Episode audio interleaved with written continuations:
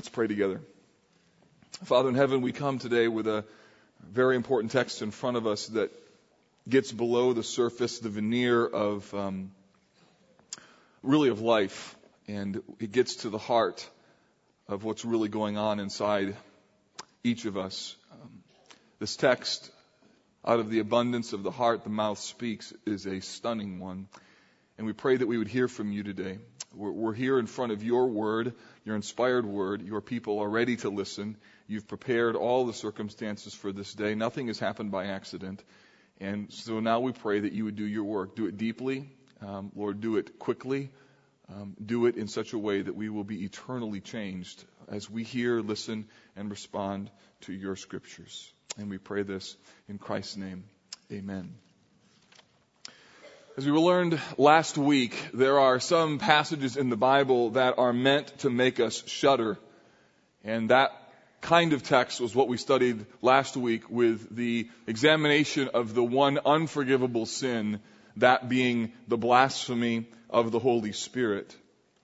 We discovered that the frightening reality is that there's no way for us to fully understand the full picture of what the what the Bible is even saying here, not really even knowing what the line is or where it is that God um, would cause us, in effect, to see that we've crossed the line where the Holy Spirit withdraws His His convicting work, um, such that a person is never able to repent. See, the problem is is that when the Holy Spirit withdraws His convicting work, the person never feels any conviction.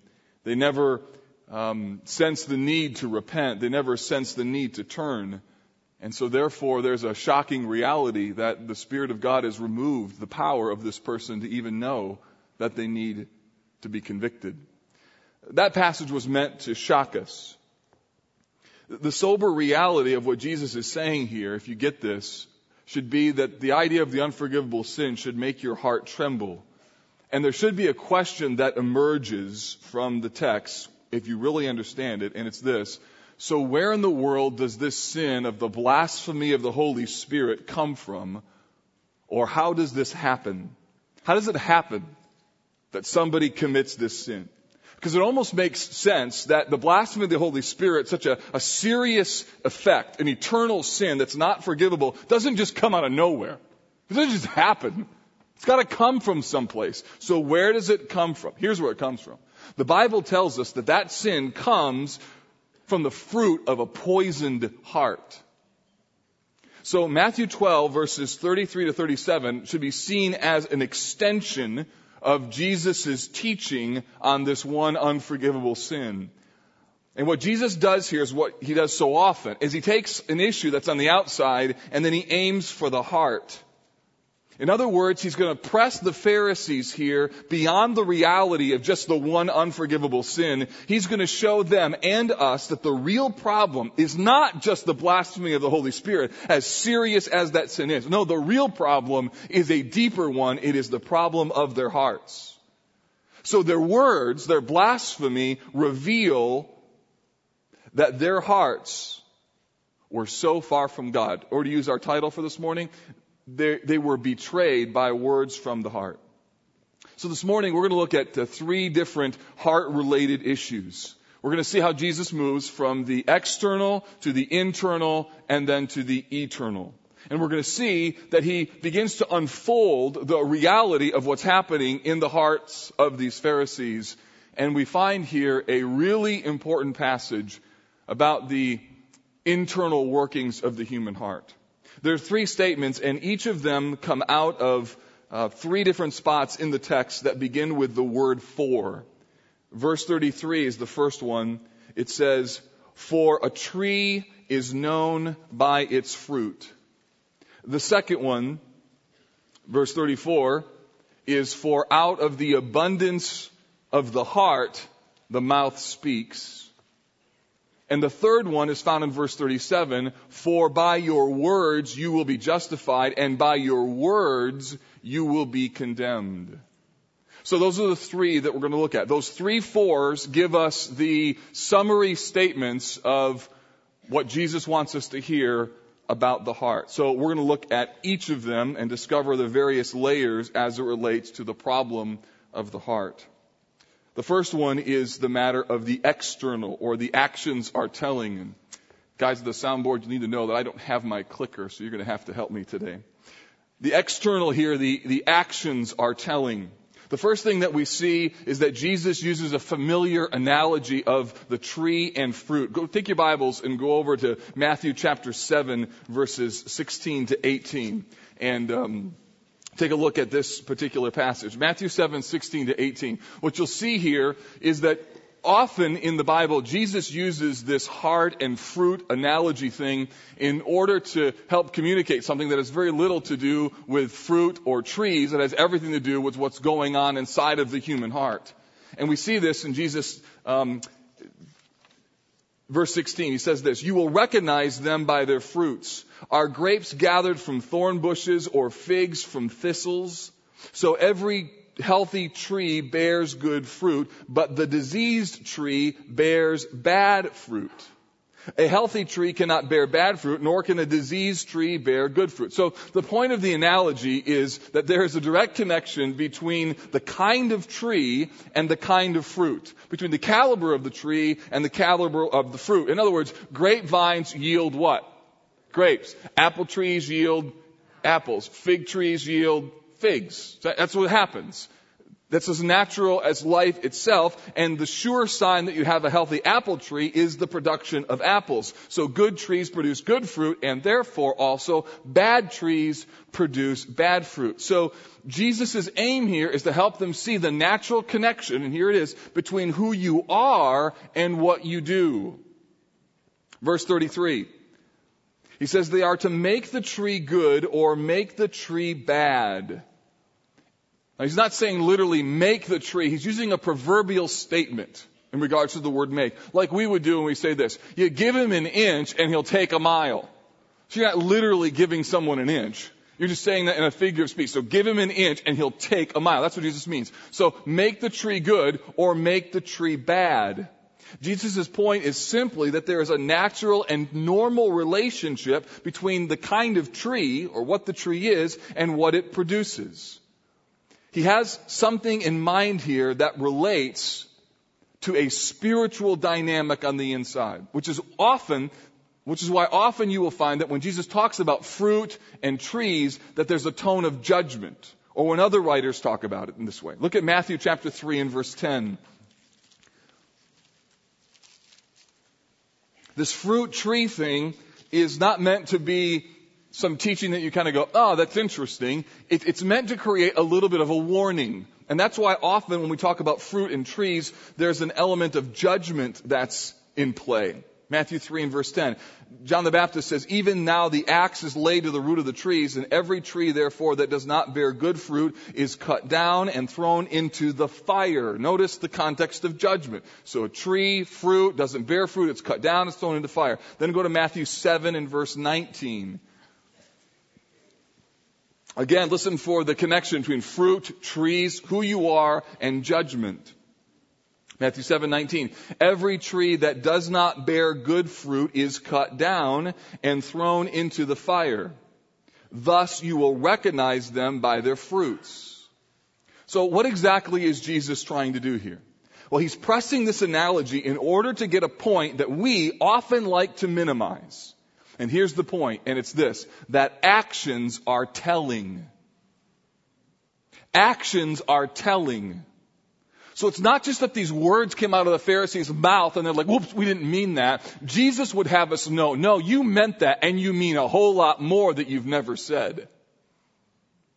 Actions are telling. He wants the Pharisees to see that the blasphemy of the Holy Spirit is not just a slip of the tongue, no, he intends to make a strong point here that makes them and us uncomfortable, and it is that a person, in terms of their actions and what they say and what they do, that is what reveals who they really are. So when someone does something and, and, we say, no, no, that's not who you really are. You didn't really mean to do that. That's not who you are. The fact of the matter is you're probably right. They're far worse than that. Jesus is interested in exposure here. And so he uses this fruit tree analogy in order to expose the works of people and shine the light on who they really are. So what this does, friends, is this cuts through all the games that we play. all the things that we claim to believe, all the statements that we make, the real proof is not in what we say, the proof is in what we do. So it's clear and uncomfortable. Jesus says that bad things come from a bad person, good things come from a good person. And the Pharisees can't hide behind their, their pious religious sounding statements. They can't hide behind their religious lingo. They can't cover up with their spiritual knowledge or being conservative. They, they can't live before God on their appearances. What they did shows who they really are. And even though their words are smooth and, and they were spiritual sounding, and oh, he doesn't commit this miracle by the power of the Spirit. No, he commits it by the devil. And even though it was some smooth sounding words, the reality was those words came from a evil heart. And those actions are telling. So the question that we have to wrestle then is how do we look at our actions? What do your actions tell you? What do they speak to you? Because I think what Jesus intends here is for this to be a warning, not so we can use it as a judgment on others, but rather as a mirror of self examination. To realize that our actions expose who we really are. And I think what Jesus would want us to do here is to ask ourselves, what do my actions, what do my words really say? Because those words that come out, they come from somewhere. And as we'll see next, it's just a small sliver of what's really going on in the heart. So the first is external, that actions are telling. Here's the second point, and that is a matter of internal meaning that the source is within you. What happens now is that Jesus goes deeper. He goes more radical. He, he ratchets, ratchets up the discussion, if you will, in verses 34 and 35. It's meant to get to the core of what's really going on. He begins by making a shocking verbal statement. Verse 34, he says, you brood of vipers.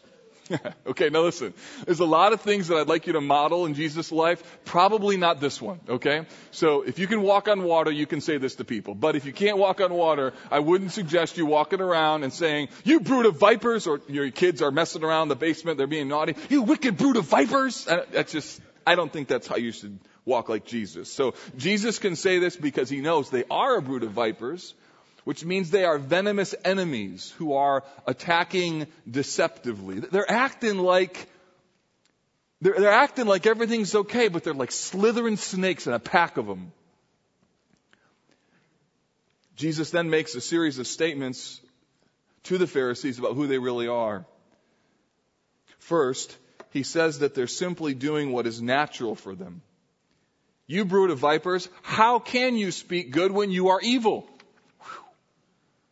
I mean, here's these Pharisees who consider themselves to be righteous. They see a miracle by Jesus. They, they purport that Jesus did this miracle by some other means in the Spirit of God.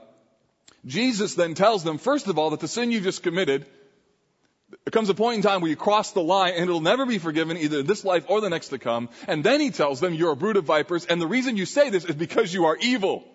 No wonder they wanted to kill him. The problem is, is he's the son of God and he's right. He tells them what their words are saying. Their words reveal that they have an evil heart. Secondly, he explains what the real problem is. And this is a little verse or a phrase that ought to be underlined in all of our Bibles. It's really important. It makes the difference between, I think, biblical Christian living and some weird anomaly. I think it makes the difference between biblical parenting and behavior modification. I think it makes the difference between real life change when it comes to counseling and just a veneer. Because the Bible here gets to the core of the core of the core. Here's what it says. For out of the abundance of the heart, the mouth speaks. It's a really important phrase. Out of the abundance of the heart, the mouth speaks. So this is our, our second for statement. And what Jesus says is that the mouth is a window to the soul. The mouth is a window to what's happening on the inside. In other words, bad actions or bad words are not created in a vacuum. They're not isolated or alone. That bad words or bad actions are a product of something else. And what the Bible tells us is that we ought never wonder what the real problem is or where wicked things come from. We ought never wonder, where does this come from? The Bible answers it over and over and over. Your kids are arguing in the back seat, they're fighting, you have a friend who blows it morally, you have something comes out of your mouth, you can't believe that came out, and you wonder, where does this stuff come from? Answer, the heart. The problem, my friends, the real problem is not our actions. It's not our attitudes. The real problem is not our words. The, the problem is not our environment, the culture, your family background. The real problem, the real problem is the heart. But I want you to see something even further, and this gets even deeper and frankly a little more frightening and even more personal because the problem is not just the heart. The problem is the abundance of the heart. So the heart is the source of all this bad stuff, but what we learn here is that what comes out is just the abundance or the overflow of the heart. So this makes the picture even worse. What comes out of the mouth is just the spillover. The idea is that it's grown and grown and grown and grown and it can't be contained anymore and so some crud spills over the edges and that's what comes out. It's not that the heart is just continually producing stuff one at a time, like it's a factory and it produces one bad thing after another, and that comes out and that comes out. Produce out, produce out. No, the idea is the heart is continually producing and storing and storing and storing and storing, and eventually there's so much there that the overflow, the spillover, the containment is no longer possible, and something comes out. So the frightening reality is we only know a sliver of what is really going on inside of the heart of another person. And the other reality is that people only know a sliver of who we really are. It is always safe to say that if we knew the full picture of the heart, it would be far worse than we could possibly imagine. And we know this to be true because we know our own hearts and we know what people don't know about them. You can think of it like this. In the summertime when the heat comes, in our house we have our garbage cans are inside the garage and every once in a while we'll miss the Wednesday pickup on our garbage and then the garbage begins to overflow and then along with that the combination of heat and little microorganisms and little white bugs that come from we don't know where they begin to do things in that garbage and you start to walk by the garbage can and you're like, oh, ooh, ah. Who was supposed to take that out last week? And you get a whiff that's just disgusting. And then if it happens to be your job for the week to bring those garbage cans down to the edge of the driveway, you know you get closer and you get the full body smell of what's going on in there. And if you were to lift up the lid, you would get the full aroma. For those of you kids who don't know what I'm talking about, just ask your parents to give you this experience, because I'll guarantee you it'll awaken this text to you in a new way. Smell the sniff. Oh yes. Ooh, stick your head in there. See, that's what it is. Out of the abundance of the heart. So what we're, what we're seeing here is it's just a little spill over. It's just the whiff. But if you were to stick your head in the heart, oh my soul, there'd be so much more. And what Jesus is saying here, it's out of the overflow. It's, it's the abundance. So the issue isn't isolated creation of bad things. No, the issue is impossible containment. That's why, thirdly, Jesus says, the good person out of the good treasure brings forth good, verse 35, but the evil person out of his evil treasure brings forth evil.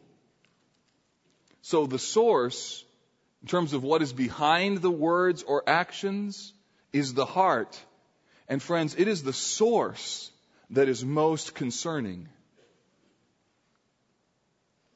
One of my hopes from this message is that you'll be better friends, better disciplers, better parents, better spouses, that you'll realize, look, actions, actions are JV issues.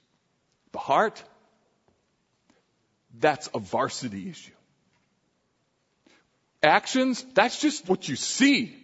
The heart, that's what God sees. So Jesus is aiming for the heart. He's trying to show us that bad words, as telling as they are, are really not the ultimate tragedy. And he wants us to see that words reveal the orientation of the heart. The words reveal where the heart is going, or where it is, or if you will, what land the heart lives in. You could think of words as the accent of the heart. Now, since I've moved to Indiana, I'm told, although I have yet to believe this, that I have an accent. It's called the Michigan accent. I think it's just Hoosier arrogance. That's what I think it is. I, I, no one even after the service, someone said, say this word. So I said it. And they're like, see? I'm like, see nothing, man. Ain't nothing there. What are we talking about? So the problem with an accent is that when you have it, allegedly, you, you don't, you don't, you don't hear it. And an accent indicates where you're from. So one of the games that we'll play at home around the dinner table one night we did this and, and just for fun I said to my kids, I'm going to name um, a region of the world and you do the, the accent. And so we're sitting around the table and I said, the South. And one of our boys said, sugar, would you pass me the salt? So they passed it. So that's pretty good. Good. And I said, all right, Britain. One of our boys went, mother, this was a fabulous meal. And that's okay. Californian. Like, this was the best time we've ever had. Like, it was great, right? Now, some of you are like, come on, California, you don't talk like that. Britain, no, no, no, South. And we would tell you, yes, you do. you just don't know it, right? So there's an accent that reflects where you're from. So where you grew up, what your life experience has been, there's an accent of the heart and the question, or the accent of the mouth. And the question is this, what is the accent of our hearts in terms of our words? What's really going on inside of our soul? The problem is not just words or actions. The real problem is much deeper. And what's remarkable here is that Christianity is the only religion that properly answers the question, where did that come from?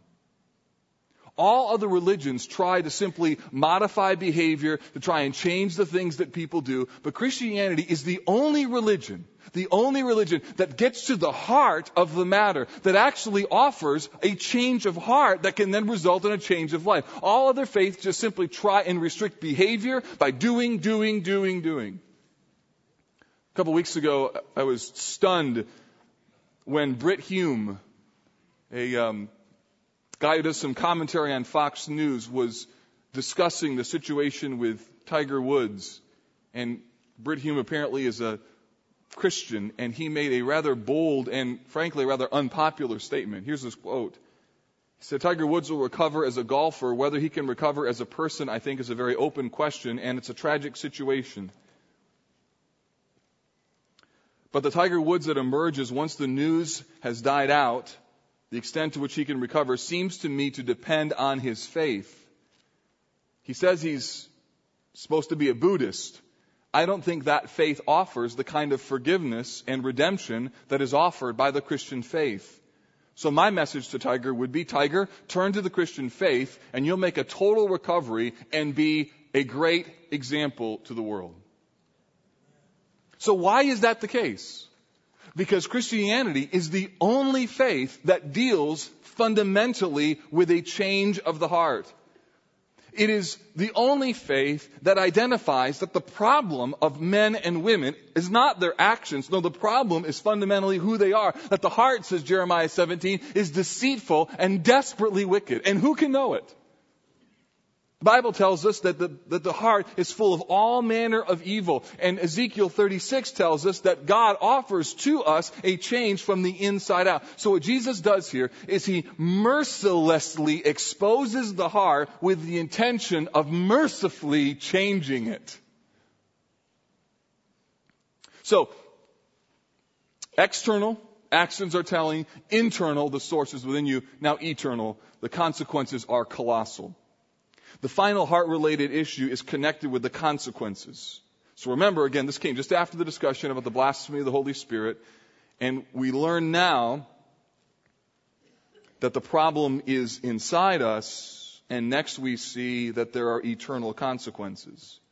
Verse 36, Jesus says, I tell you, on the day of judgment, people will give account for every careless word they speak. What he's doing here is attacking our tendency to downplay the problem of our words. And so he connects words to the judgment as evidence of who we really are. So he says, every careless word. What does Jesus mean here? Well, you might think that word careless means like things you don't mean or words that just slip out or flippant, and that couldn't mean part of the definition, but the reality is the word careless is much broader than that. In fact, it's used over in James chapter 2 and verse 20, and those of you who grew up in a King James Bible will know this text that says, faith without works is dead. That's the word. ESV renders it useless.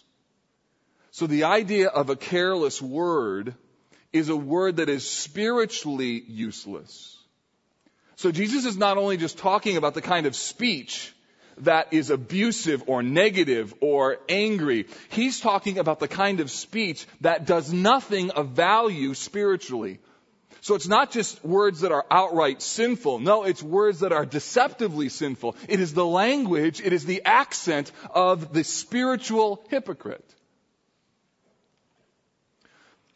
So what I want you to do is to feel the full weight of what Jesus is saying, of these evil words that come from the heart. Because don't just think that he's referring to words that are abusive, derogatory, sinful, or somehow condescending. That certainly is the case, but it's even more. What Jesus is talking about here are the kind of words that sound spiritual, but they really are providing cover for a deceptive heart.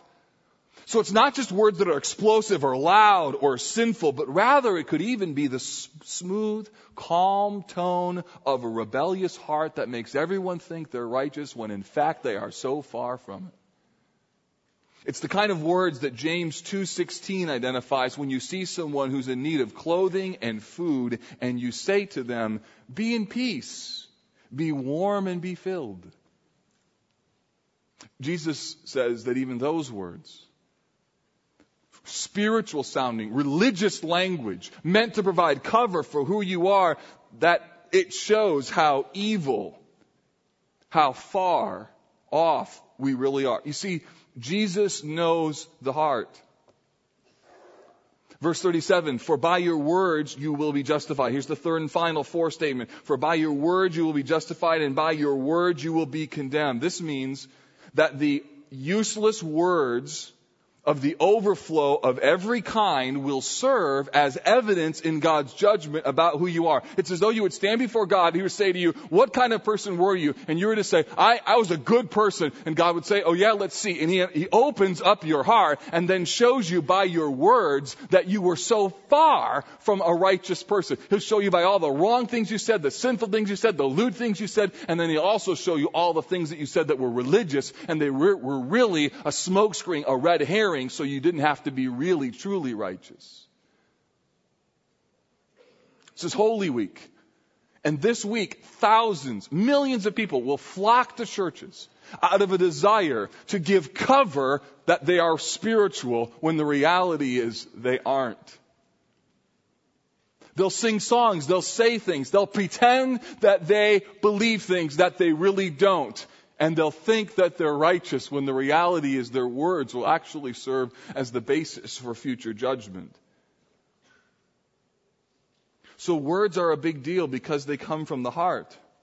They're a big deal because they verify who we really are. They, they show us what we are really like on the inside. And what Jesus does here is he talks about the blasphemy of the Holy Spirit and then he talks about the heart because he wants us to see where this stuff comes from. So we got external, we got internal, we got e- eternal. Let me give you now just a couple things that I want you to think about. How, how do you think about the heart? How do you think about this? Because this is a strong warning about this unforgivable sin this is a, a, strong examination, a deep examination of root causes. And the question then should, how would we think about our hearts? Four things here. The first would be this. I want you today and would encourage you to be heart aware. To realize that the heart, what we're talking about here, is not a spiritual organ. But rather, what we're talking about is the spiritual controlling interplay of the mind, the affections, and the will. And what I would long for is for you to think about what controls you, what motivates you, what drives you, what is it the thing that you're thinking about? And to realize that that is the heart. And Proverbs 4 says that we are to guard the heart because out of it flows the spring of life. Where does all of this stuff come from? It comes from the inside. So we need to be heart aware. We need to see that the heart is dangerously deceptive, that it's deceitful above all things, and we need to see that the heart can be a massive idol factory. John Calvin described it as this constant producing idol machine that the heart is continually looking for false gods. And we need to understand the utter importance and dangers of the heart that we would be heart aware. That as parents, we would not be content with just obedient children, that we ought to aim for the heart when you pray over them, that you would pray, God, help my child's heart. That when you're a husband or a wife, that you would long for one another's hearts to be on the right path. That as a single person, as you begin to work in your career and collect friends and hang out with a group of people, that you ask yourself, what is the heart of this people? That you are heart aware.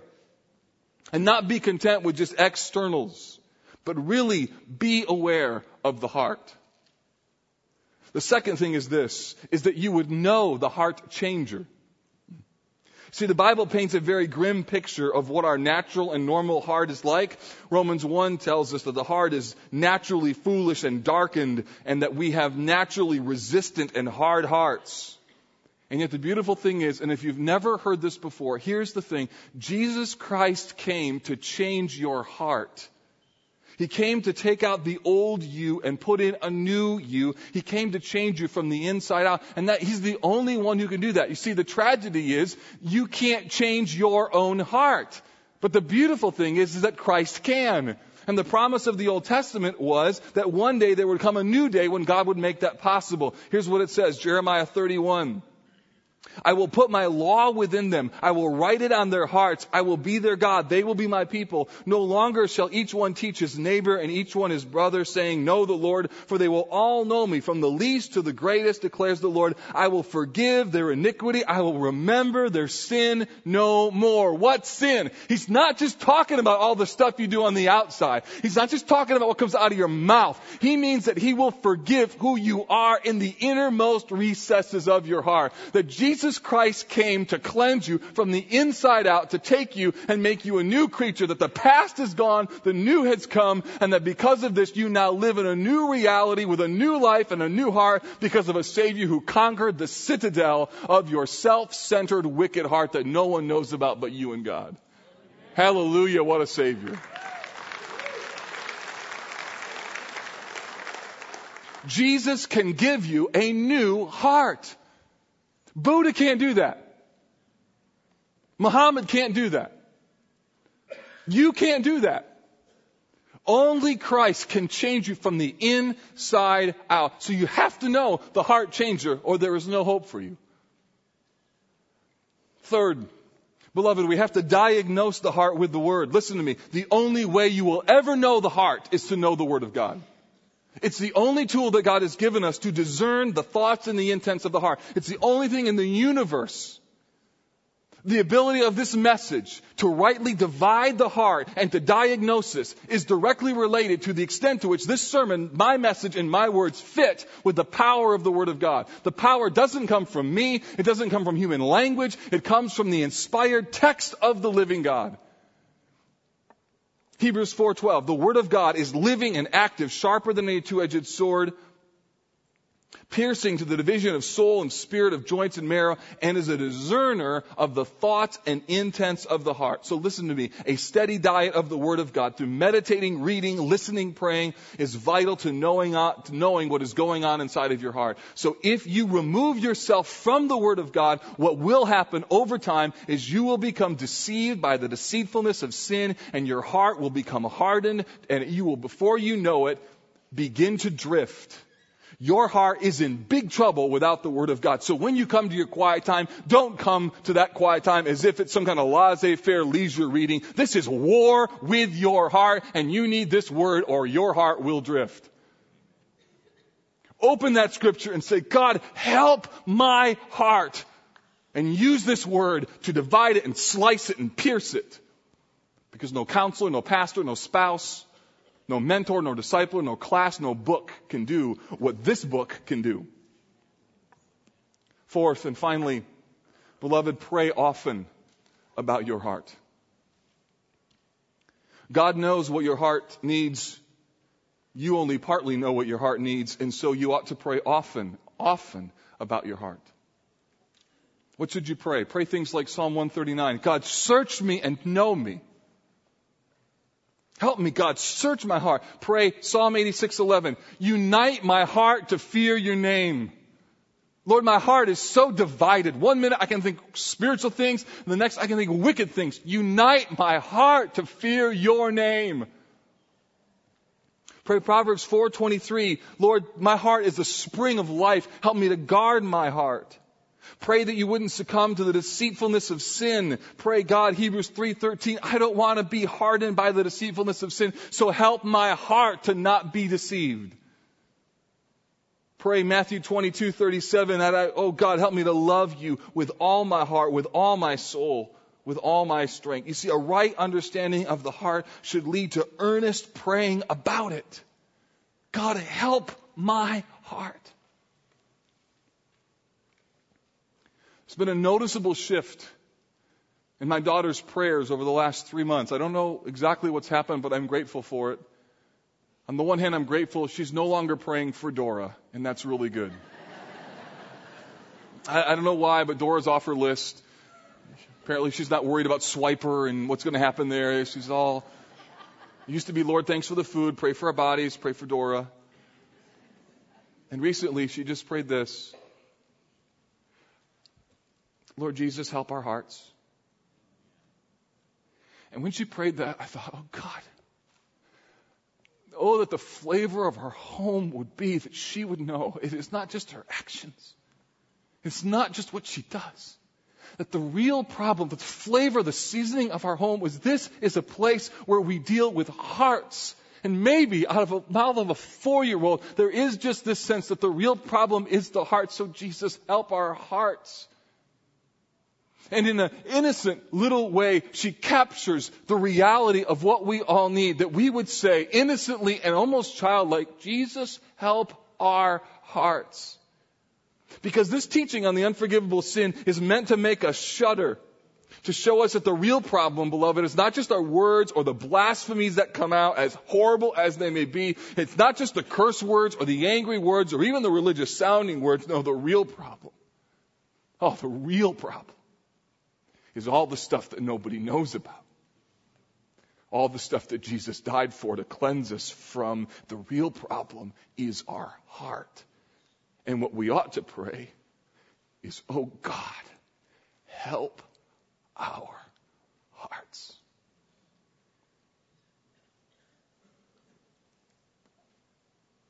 So, Lord, that's what we pray today.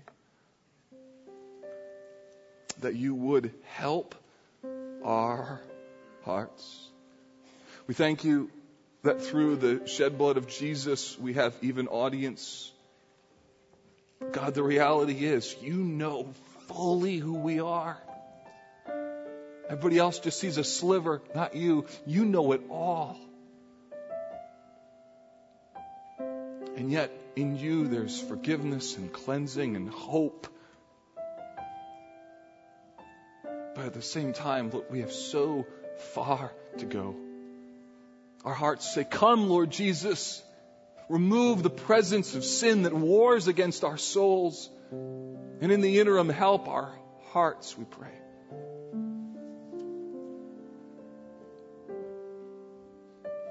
While Chuck just continues to play,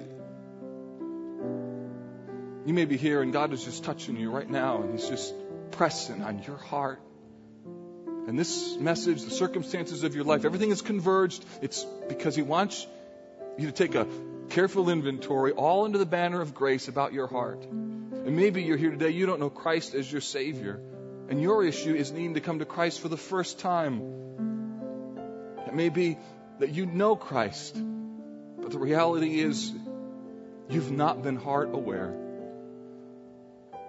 As we did in the first service, I'd like to do this in this one as well. That I'd like to just to, to pray for you that if you feel just led to say, Yes, Lord, that's my prayer, help my heart.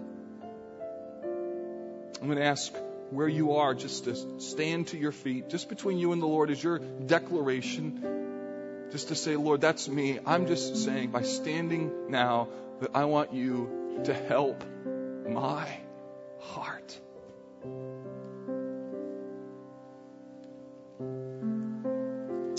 Lord, my heart just between you and the Lord, Lord, help my heart.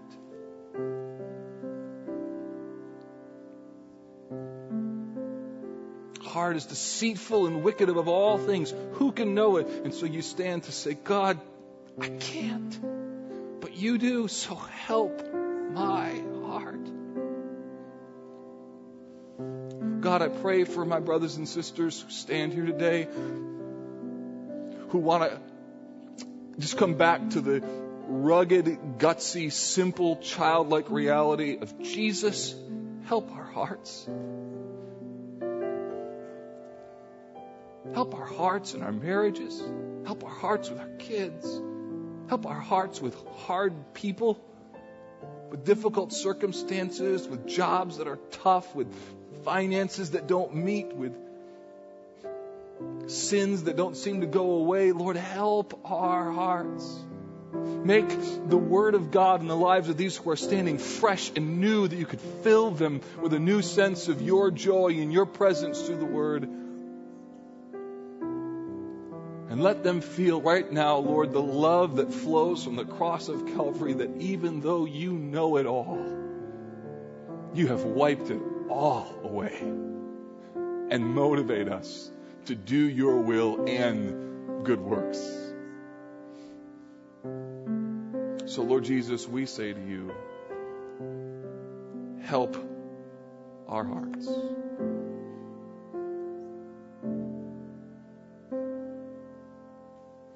And all God's people said, Amen.